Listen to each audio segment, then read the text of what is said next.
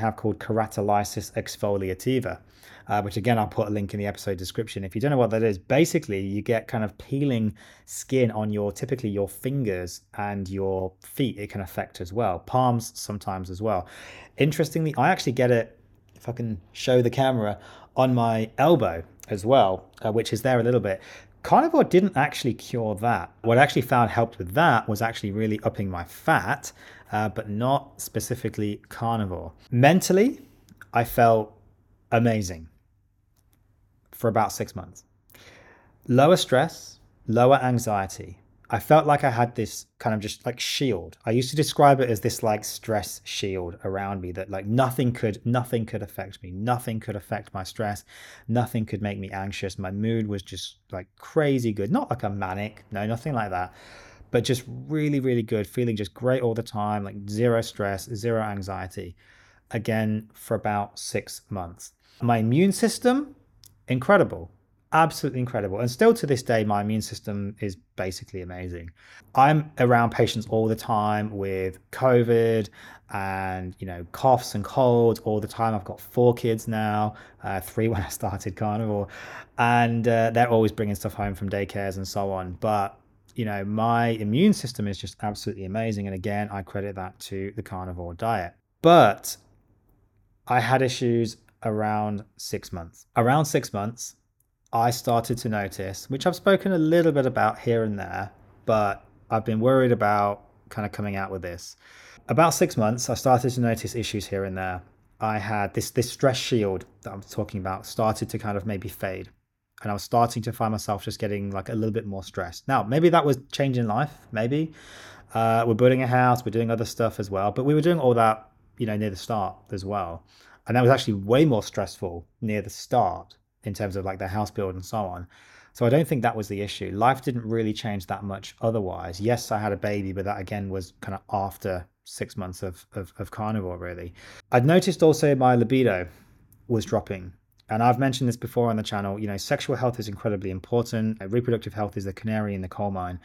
If your reproductive health is starting to be affected, something is wrong. You know, naturally, we are designed to reproduce now, whatever you want to do socially, kids and so on, look, that's a different story, of course. But biologically, we are designed basically to reproduce. If you're not wanting to reproduce on a on a physical level, there's probably an issue going on there. And I'd started to notice that my libido was dropping, my energy levels were dropping as well. I actually experimented a little bit over that 12 months. I haven't been pure, strict carnivore every single day of that 12 months. Now, I know people are going to say, oh, well, you weren't strict carnivore. That's why you had problems. No, I was strict carnivore until I started having some issues. When I say strict carnivore, I mean zero carb.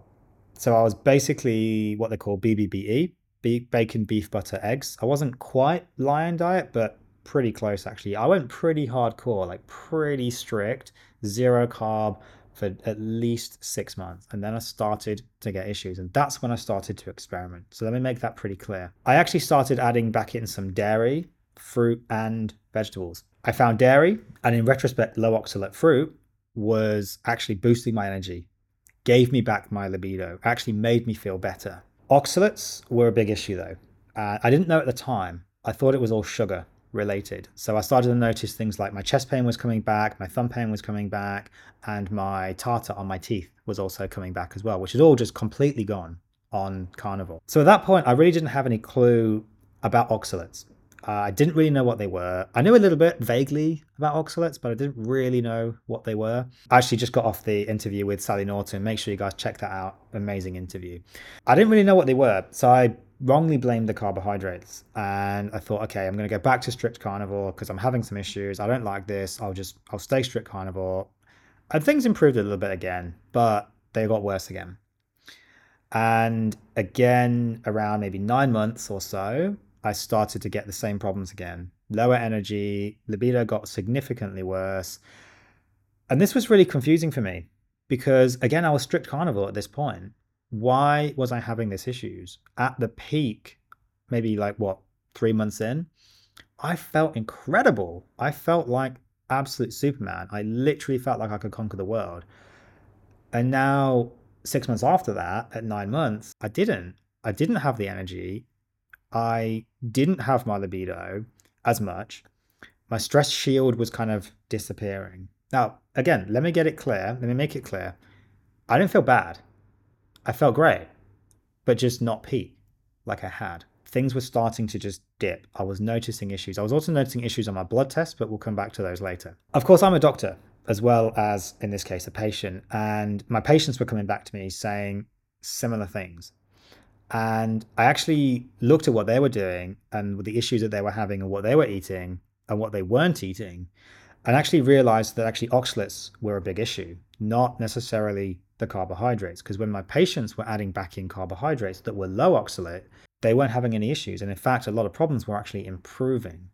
And my problems were also improving when I added the carbs back in, but not the oxalate. So adding low oxalate carbs back in, like fruits, I took out things like kiwis, which I was doing early on, kiwis and avocados. They gave me all the oxalate issues. So I left out kiwis, started adding things uh, like peach, for example, some berries, you know, blueberries, things like that, the dairy and so on. So low oxalate carbohydrates, everything improved. My energy went up, my stress improved, this kind of stress barrier came back, my libido returned with spades and I didn't have any side effects. I didn't get the thumb pain. I didn't get the chest pain. I didn't get the arthritis and so on, my knee pain. I didn't get the tartar buildup and so on. But I was still doing a ketogenic diet.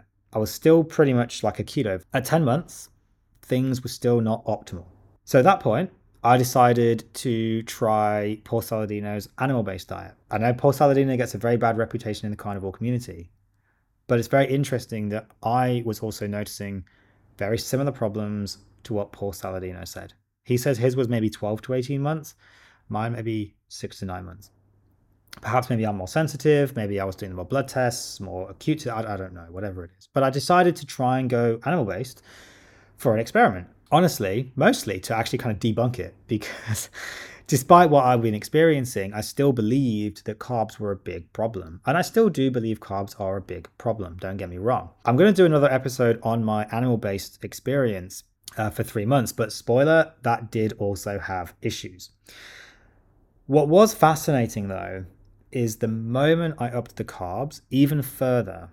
Again, bearing in mind, I had ish- I was feeling amazing, and then it started to go down. I added carbs back in, it went up took them out, went down. Added them back in, went up, took them out, went down. When I added the carbs back in, but this was like big carbs now. So, post, uh, you know, Saladino's animal based. I think I was eating probably something like 250, 300 grams of carbs, which I do think is probably too much in retrospect. But I felt incredible, absolutely incredible. Honestly, I felt better than the peak of carnivore. Now, that's a big thing to say on this channel because this channel has mostly been built around the carnivore diet. And I'm expecting some hate for this, but please do keep an open mind. I felt incredible, but I was eating too much carbs, and that was an issue.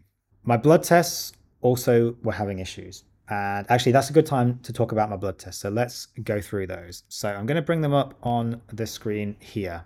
Uh, I had issues with the carnivore diet. Now, look, okay, bear in mind, this is my blood tests. Your mileage may vary. This is my experience of the carnivore diet. Your mileage may vary.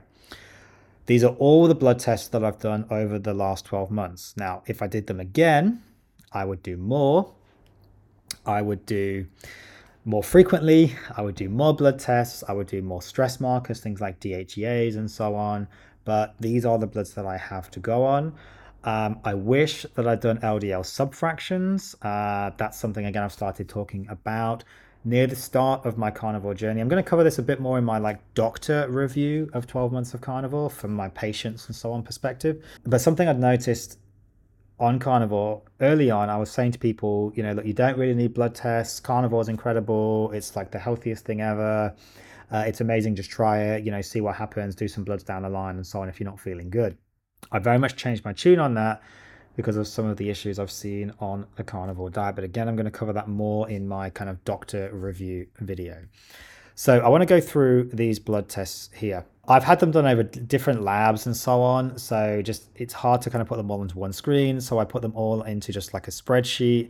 I apologize if this is just like a big kind of like data dump basically onto onto the screen here. But I wanted to kind of, you know, put them all out there so people can look at them, look at them themselves. And if you want to screenshot it, whatever, look fine. You know, I don't care. That's absolutely fine. If you look at the bloods, you'll generally see on the whole things improving until about March. So I started carnivore in early October 2023. Uh, so I've kind of put headings up the top here. So this is before carnivore, strict carnivore, animal based, and then what I'm now calling the primal fusion diet, which is my diet that I currently eat and I currently teach to patients. Of course, I am pending some blood tests. I will be updating those in time, of course. So around March is kind of when things were probably doing the best for the most part. You can see here things like the testosterone. So the free testosterone here that I'm highlighting, this is, whoops, I'm dragging things around. This is the most important part. Now, these are all Australian units. These are not American units, these are Australian units. I didn't put all the units on this because it would just be overwhelming the page. So you guys, if you really want to, can look up Australian units and you can do the conversions.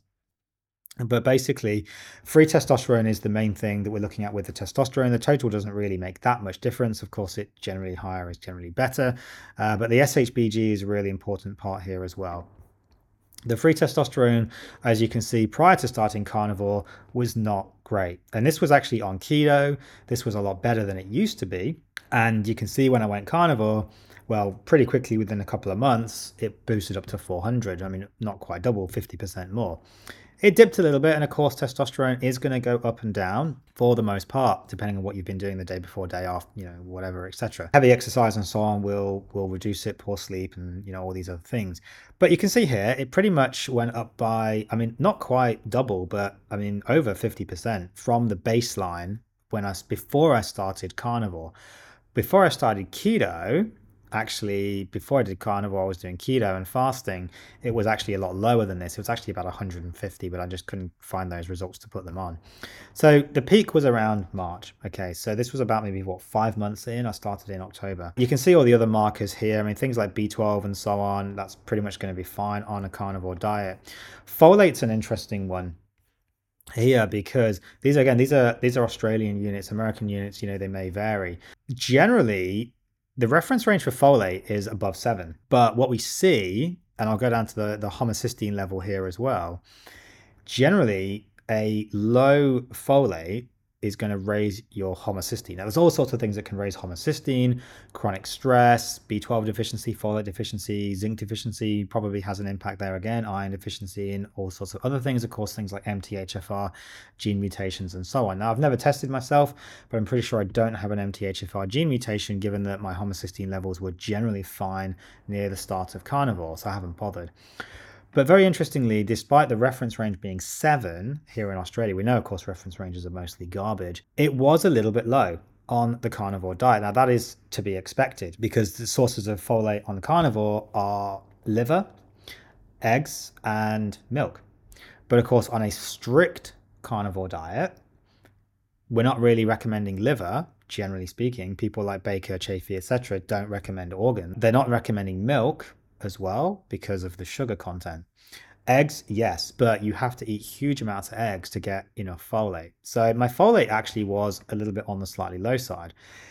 And that is reflected in my homocysteine levels later on. So near the start of carnivore, I, my homocysteine was pretty decent, 7.5. Australian units were aiming for less than 9. Above 9, uh, elevated risk of cardiac disease or heart disease association anyway, rather than causation. Uh, but the folate was dipping a little bit. Now, not dramatically. It still maintained maybe about 20 around here in August. But you'll notice that my homocysteine was going up over time. Now, that doesn't really tell us enormous amounts, but it tells me that my body wasn't happy. That's the main thing with homocysteine. If your homocysteine levels are elevated, the long and short of it is it tells you that your body is not happy. Doesn't tell you why, doesn't tell you what's going on just tells you your body's not happy. So my homocysteine levels were going up. Cortisol bounced around all over the place. So 403, 220, 320, 270. So that's neither here nor there. Cortisol does vary day to day. It's not a fantastic test for stress, you know, markers and so on. I wish I'd done DHEAs. I didn't. Um, I will be doing those from now on. I do those with my patients. I just don't know why. I just didn't really do those myself. I really wish I had because that's a very good marker of chronic stress. Going back to the blood test, we've spoke about testosterone a little bit there, but interestingly, what happened after March? So I mentioned this kind of six month period where I started to get issues. My libido was going down, my stress levels were going up, and so on. And I was still doing strict carnivore at this point. My testosterone had started to go down. Now I know people like Dr. Robert Cywes have spoke about this, the low carb addiction doc on YouTube. He spoke about carnivore patients having issues with things like testosterone down the line, adding back added a little bit of carbs back into the diet, and then things bounce back up again. Maybe this was the issue with me. My testosterone starting to go down, and I know people like Bart Kay have done you know, kind of reviews of Dr. Robert Cywes' video, you know, basically saying, well, who the hell cares? Because testosterone goes up and down, you know, all the time. Who cares about blood results? Yes, look, that's true. That's a fair enough criticism. And, but my libido was dropping, my stress was going up. I was actually having physical issues, mental issues. It wasn't just my bloods that were being affected. So I believe this wasn't you know me overtraining or anything like that. This was a genuine okay, something was actually happening here. Every time I added back in carbohydrates, I felt a little bit better. And you'll see here when I went animal based, my testosterone jumped up again. Now, again, look, that could be coincidence, but I was also feeling better when I went back and added in the carbohydrates. The folate also was generally just dropping over time. I mentioned folate already. Again, when I went animal based, it bumped back up to 21.9. Now it's probably a lot higher uh, since then because I am adding some fruit here and there, which I will come to later on. My inflammatory markers, look, you can see they generally did very well. Actually, again, I'm very happy with that. So carnivore has been great for my inflammation. But again, September, what happened here, this was almost a year. This was 11, you know, 11 and a half months basically on carnivore it jumped up again. Now, again, look, that can change. Yeah, absolutely. And I know people are going to criticize this and say, look, well, you know, CRP can change, of course. Yes, fine. But that's quite a big increase. And again, you notice when I went animal based, added back in the carbs, it started to drop down. That was only two weeks difference. And it started to drop down. Two weeks, my testosterone basically went up 50% almost again. Uh, ferritin, again, another marker of inflammation. Interestingly, around six months, well, five months or so, this was peaking. But again, I mean, that can change. You know, it's neither here nor there. Uh, it did go up, though, over the course of carnivore. You can see at the start, it was 164. This was even two months in. I should have done bloods right at the start, but I fell into that trap of like, oh, it's amazing. You don't need to do bloods and so on. And then again, you know, kind of when I started adding in carbohydrates and things here and there, look, it kind of started to improve a little bit again. TSH, again, it did go down with carnivore. That's not necessarily a bad thing, but I know some people like Saladino talk about TSH becoming suppressed. I didn't do my T3, T4 levels. Wish I had. Again, moving forwards, I'm going to do actually more in-depth blood tests. But again, when I went animal-based, my TSH went up very, very interesting. My urate generally stayed low, went down on carnivore. You can see here my uric acid levels. Of course, everyone says, well, red meat's going to cause gout, but my uric acid actually went down. But again, interestingly, then started to spike up later on down the line. Gamma GT, so this is a liver function test. Again, generally decreased, interestingly, a slight increase to start with and then generally went down. But again, you can see started to bounce back up. Interestingly, again, when I added in some carbohydrates, started to go down. AST, ALT, these are intrinsic liver enzymes, pointing us towards, you know, again, gamma GT is oxidative stress. ALT, AST is more of what the liver is actually kind of dealing with on a day to day basis. And this can be a sign of potentially things like fatty liver and insulin resistance. Again, interestingly, it did bob up and down, but something happened here you know, around September. And you can argue, look, maybe this was because I added some carbs back in uh, here and there. Look, maybe that is possibly the case. But when I went animal based and added 300 grams of carbs back in, it dropped. So what was going on here? AST went up to 44, dropped to 30 with carbs. ALT went up to 31.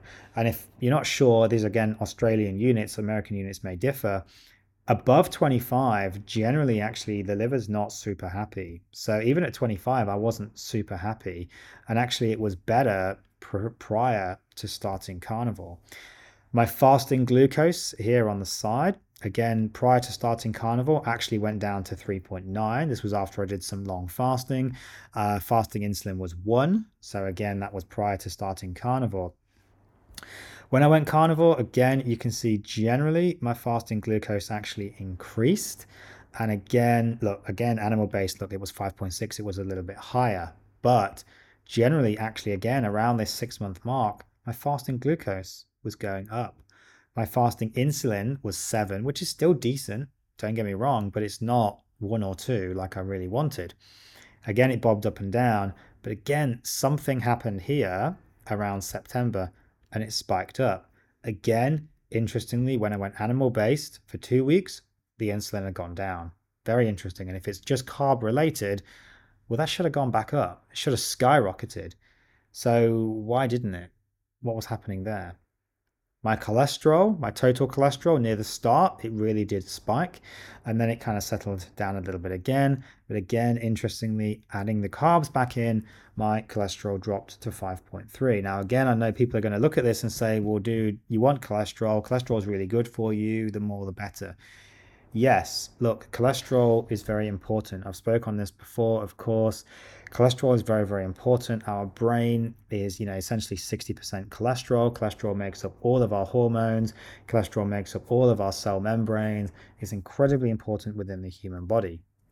But that is not the same. Sorry, there's a fly attacking me here in Australia. that is not the same as saying that more is better. There's, to my knowledge, not that much evidence that having super high cholesterol levels is useful. Yes, there's evidence that having higher, generally cholesterol in elderly populations, for example, reduces the risk of things like pneumonia, diabetic ulcers, and you know breakdown of skin, infections, and so on. Absolutely, but there may be a limit on that. We don't know that more is just better regardless. But again, interestingly, adding in the carbohydrates, my LDL, my total cholesterol went down. HDL, again, interestingly, went down there when I added the carbohydrates back in. So I'm not, again, I'm not saying carbohydrates are amazing. I'm not saying animal based is amazing. That's not what I'm saying here. I'm just going through my blood tests as I've seen them over the last 12 months. My HDL generally improved over carnivore, but again, it did bop up and down a little bit. LDL again spiked around maybe three months and then started to settle down again. Again, interestingly, when it went animal based. Now you can see there is a general decline here actually since this spike. That may be oxalates, an oxalate dumping, and this theory that cholesterol will go up as a, as a sign of kind of repairing the body. And actually, maybe then I did that repair early on, didn't actually need it, so it then was then starting to drop back down. Again, I'm not really sure, but triglycerides generally went up on carnivore. So again, prior to starting carnivore, 0.8. This was not after a long fast. This was before my fasting. And again, carnivore spiked to 1.3, then dropped up again, bobbed up and down. But again, interestingly, went up towards the end. Again, went up with the animal-based diet, probably just too much carbohydrates there. Hemoglobin platelets, they, they, they pretty much just stayed relatively the same. Monocytes, these are inflammatory white cells. Again, generally lower is better. I'm generally aiming below 0.5. With my patients, again, Australian units, American may vary. Again, pretty much stayed very low throughout, carnivore and so on. So that, again, is not really a discussion point. Vitamin C, interestingly, this is something that I do want to talk about. So vitamin C, prior to starting carnivore, my vitamin C levels were 37 about three months into carnivore, I wanted to check them and they were 12. Now, 12 is actually very low. But reference range here in Australia, I think, is uh, 25 to 50, roughly off the top of my head. Reference ranges are mostly garbage. Yes, we know that. But I do want to talk about vitamin C. I didn't do any further testing because vitamin C, was, it was always going to be low because I just wasn't really consuming any. So there was no point in really testing it. And the reference ranges are mostly garbage. So we don't need to worry too much about that. But I did have issues with vitamin C on the carnivore diet. Now, again, I know people like Bart Kay. If he wants to look at this video and review it, look, by all means, hi, Professor Bart Kay. If you want to look at this video and do a takedown, whatever, look, fine, no problem. Get in touch, we can talk about it. But I had issues with vitamin C deficiency. No, I did not have scurvy. I did not have bleeding gums. My teeth are better than ever. My dentist is super happy. But I was developing issues with coiled hairs and ingrowing hairs at the top of my legs. Now, I've had this before, And that is a sign of vitamins, or can be a sign of vitamin C deficiency. I noticed this coming back with carnivore. Whenever I had oranges to bump up the vitamin C, it went away. When I didn't have the oranges, it came back. Now, I wasn't testing my blood because there's no point because it's going to be low. But clearly, I was vitamin C deficient because taking vitamin C fixed that problem. Now, that's not a big problem. I wasn't falling apart. I didn't have scurvy or anything like that. But what if I was doing it for the long term, a long, long time, strict, pure carnivore? Would I have had more issues? Look, I don't know. I don't really want to get scurvy. I don't want to find out. But I had issues with vitamin C. And this is something that, again, people aren't really talking about. They're listening to people like Bart Kay and so on, who's very good. I respect him, saying that we don't need vitamin C as much because of the GLUT4 transporters not transporting glucose anymore, so they're not out competing vitamin C and so on. And look, I used to tell patients the same thing. I told myself the same thing. But clearly, I was still having issues with vitamin C deficiency. I just was not getting enough. Lastly, I want to talk a little bit about LP little a and oxidized LDL on my HbA1c. Now, I checked LP little a prior to starting carnivore. I haven't checked it since. I'm going to do some recent, some new blood tests. I'm going to do my full LDL subfraction. I'm going to break it down. I'm going to do a massive batch of blood tests and post them on the channel publicly so people can criticize and critique and whatever they want to do with them. LP little a is a carrier for oxidized LDL and it was previously undetectable. So the likelihood is that probably hasn't changed a great deal, but I'm going to do oxidized LDL and things down the line. I wish I'd done it. I didn't. I recommend all my patients do it now, but I didn't do it myself. I really wish I had. HbA1c. This is a marker for type 2 diabetes and a pseudo marker for insulin resistance. Mine prior to starting carnivore was 4.8% down here. Towards the end of carnivore, and bearing in mind this is a three month average, so I know people are going to say, oh, yeah, but you were eating some sugar and things here and there. Look, this is a three month average. When I said I was adding in some sugar and some fruit, we're talking like 10, 15 grams of carbs. Okay, that is not going to make any difference. Still well within the keto diet space, well within ketosis. It went up to 5.2%. Now, I know people are going to say, well, sorry, I wasn't sharing the screen there. So it was 4.8% prior to carnivore, 5.2% towards the end of carnivore. I know people are going to say, okay, but you know, carnivores, red blood cells live longer, HbA1c is going to go up. That may be true, and hopefully it is true. But I haven't actually seen any evidence to support that. And I still, I've looked for studies. I can't find any studies that actually say that this is a thing, that this actually happens. I'm not sure where this actually comes from there may be some truth to it, and it may be true, and I hope it is. And if anyone out there knows studies that do show this, that do say this categorically, that a low insulin state, carnivore diet, keto, whatever, increases red blood cell lifespan, great, please send it to me. I will publicly retract that. But I haven't seen any evidence that actually says that happens on a carnivore diet.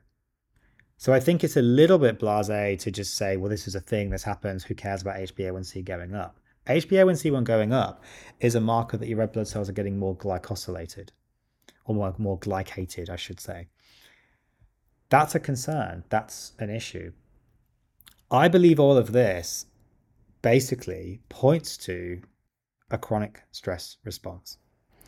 And that's what I've started to talk to my patients about now as well. I can't prove this because I didn't do the DHEAs. I didn't do the cortisol DHEAs. I believe all this actually comes down to a chronic stress response. Every time I introduced a little bit of sugar, I'm talking 10, 15 grams, things got better. I felt better. My blood's generally improved. Going animal based showed a pretty significant improvement again in most of those markers. Liver function improved, my testosterone improved, and so on. And I felt a lot better, but that also brought a lot of issues. which I'll also talk about in another episode. So, where am I at now? I've basically done 12 over 12 months of carnivore now. But this was like my 12 month review, which has been a little bit delayed in the filming due to various issues. Am I still recommending carnivore diet to friends, family, patients? Well, yes, actually, kind of. I recommend strict carnivore as an elimination diet, but not as a long term diet. I'm going to cover that in more detail in my kind of professional review with more insights from data from my patients. But I recommend it as an elimination diet. And that is what I believe the carnivore diet is at its heart. It's an elimination diet. Elimination diets can be done long term, but they may not be optimal. And that's what I want to be. I want to be optimal, and I want my patients to be optimal as well. I believe the carnivore diet has given me or shown me this kind of chronic stress response. And there is some evidence to support that a chronic stress response can happen in long term ketosis. I was actually just, again, I mentioned I was just off the podcast with Sally Norton, she actually did mention this off air. Uh, but she was also mentioning that this can also be a thing that ketosis long term can cause this chronic stress response. Ketosis, keto diets, zero carb, fasting, all of these things, these are what we call hormetic stressors. And what that means is it's both good and bad. It has negatives and it has positives. But where on this kind of scale does that needle lie? And things like fasting, it can be very, very good to start with. So, very much into the advantageous. Same with keto. But then over time, what can happen is it can start to drop into this is a negative. Now, I believe from myself with my patients that, that zero carb exacerbates this problem with ketosis. And this is what people like Paul Saladino were talking about. Again, I know he gets a lot of hate. I don't think he's necessarily right, the animal based diet. But I do think he's probably right that a long term strict carnivore diet may not necessarily be the best thing either for people. I believe, genuinely believe, that a long term keto diet or long term ketosis, I should say, may not also be beneficial or optimal. It's probably fine, but I don't think it's necessarily optimal. And what I recommend now, what I do myself, what I recommend to my patients is a relaxed ketovore approach. So I'm calling it the Primal Fusion Diet. You're welcome to check out the guide. I'll put a link in the episode description. It's really what I think is a is a natural human diet, and that's what it's based on. It's what would we naturally do if we were out in the wild. Now, again, I'm going to go into more detail in my professional review video, but just very briefly, I'm talking about eating sugar, and I know people are going to be freaking out. They're going to go crazy. I'm probably going to lose a ton of subscribers making this video, but this is why you watch the channel because you want my honest opinions on what's going on. This is why I do these experiments for people. The zero carb nature of carnivore is a fallacy. We know that, and that's why Shawn Baker called it the carnivore diet, not zero carb. But it's still very, very close to zero carb, and that is a problem. If you were doing carnivore in the wild, okay, if you just went out and you hunted meat, you were out in the wild, you would not be zero carb. You would be eating approximately 10 to 15, maybe 20 grams of sugar per day just from meat, from muscle glycogen, from liver, from organs. Even if you just ate the muscle meat, because people are going to say, oh, well, don't eat the liver. Even if you just ate the muscle meat, it's going to be about 10 to maybe 15, maybe 20 grams of sugar just from meat alone. We get on average probably about one to two grams, maybe a little bit more from the same amount of meat buying it from the butcher, the supermarket, wherever you're buying your meat from. Unless you're going out and hunting it wild, eating it basically pretty much there and then, you're not getting the same amount of sugar that you would get in the wild. When you add that little bit back in, bam, everything improves. That's a little bit of a coincidence. The other thing that we would do in the wild is if there's fruit and vegetables available, you would eat them. You would eat them. People say there's no vegans in the wild. There's not. There's also no carnivores in the wild if you are humans, if you found fruit and you're dying, you are going to eat that. And that's what we've been doing mostly for the last kind of 5 million years of human evolution. We have been hunter gatherers. There's a lot of evidence to support this. We would have been eating some fruit, we would have been eating some honey and things here and there, above ground vegetables which were easily accessible. And this is what I teach on my Primal Fusion diet. This is a lot more in line with Dr. Ken Berry's proper human diet as well, which is not a strict carnivore diet. So anyone that's criticizing me on this video saying, oh, I'm a sugar shill and whatever, I know what the comments are going to say. Look, basically, Ken Berry's proper human diet is pretty much exactly the same as what I'm talking about. But I believe he's focusing a bit too much on just you can have any vegetables. I don't think he's talking enough about anti-nutrients, oxalates, lectins, you know, these kind of thing as well. But I think he's very much along the right lines with his proper human diet. I believe that this is the best thing for me. Your mileage may vary. Of course, this is my 12 month carnivore review, but I wanted to talk about it because I have had issues. I don't think it's perfect. I don't think the zero carb nature of the carnivore diet is the right thing in the long term. I think it's amazing as an elimination diet, but I do genuinely believe that almost all of the benefits I've seen from the carnivore diet have been from taking out the oxalates, not from taking out all of that sugar. And I think a ketogenic, low oxalate diet is probably the best thing for most people. And then cycling that with maybe occasional carb refeeds. Again, we're not talking animal based levels, we're talking maybe like 100, 150 grams of sugar. That's pretty much it. I think is probably the best thing. So I'm not talking about huge amounts of carbs. I'm talking about 10, 15 grams of sugar a day obviously non-toxic we're not talking about adding seed oils and all that other stuff back in. I believe carnivore diet's been incredible for me for that giving me that knowledge taking out toxins taking out the seed oils taking out all the plant toxins eating high fat reducing the sugar being in nutritional ketosis most of the time avoiding all the processed food and so on. And it really did help me to cure my sugar addiction. That is very very very very true. I still definitely stick to that but I think the long term zero carb nature, this chronic stress response, I don't think it's a great thing. I'm going to talk more about that from a patient perspective and what I've seen with my patients in my professional review. Thank you guys for listening to this episode. Yes, it's a bit controversial. Yes, I'm going to get hate for it no, I'm not going down the Paul Saladino animal based route. I did try that. It did have some issues as well. I don't think he is ultimately correct with that as well. I think probably the person who's got it mostly right is Dr. Ken Berry. Again, the utmost respect for him. If Ken Berry listens to this and he wants to come on the show, Exchange Podcast, look, please get in touch. I would definitely love to talk to you. But I do think he talks a little bit too much about just freely eating vegetables. I don't think that's the right thing either. I think these anti-nutrients do need to be focused on. And I also think that maybe this long-term ketogenic diet also is an issue. And I think we need to be maybe cycling those carbs. What I would encourage you guys to do is to think about what you're actually doing. That should be the takeaway here. Don't just blindly follow people. Don't blindly follow me. That's what I'm saying. Don't blindly follow people like Baker, Chaffee, Berry, all these other people.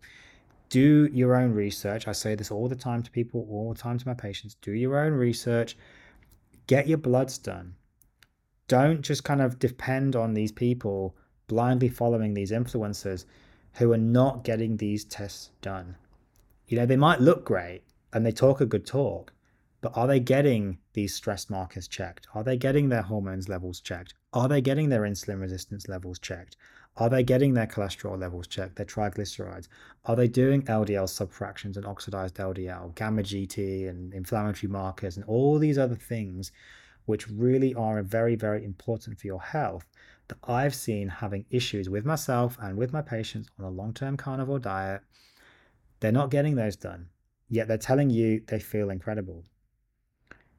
That's exactly what they accuse vegan influencers of doing. Not showing their data, not being honest, and saying they feel amazing on a vegan diet. And they're doing the same thing. What I would encourage people to do is not just blindly listen to people. Do your own research, be your own person, get your own tests done, look at those results, make your own decisions, and don't be afraid to just vary vary a little bit from that strict carnivore maybe into more of a proper human diet, primal fusion diet, link in the description below again. Whatever works for you, ultimately, that's the best thing. But I think it has to work for you. Hopefully, I've not lost all my subscribers. Thank you guys for listening to this episode. I apologize if I ranted a little bit. I wanted to make a detailed, in depth review. Um, I'll be doing a professional review on my podcast again from my doctor perspective, which is again basically the same thing, but just in more detail what I've seen happening with patients. I will better explain my position, better explain my rationale. Thank you guys. I'll see you in the next episode.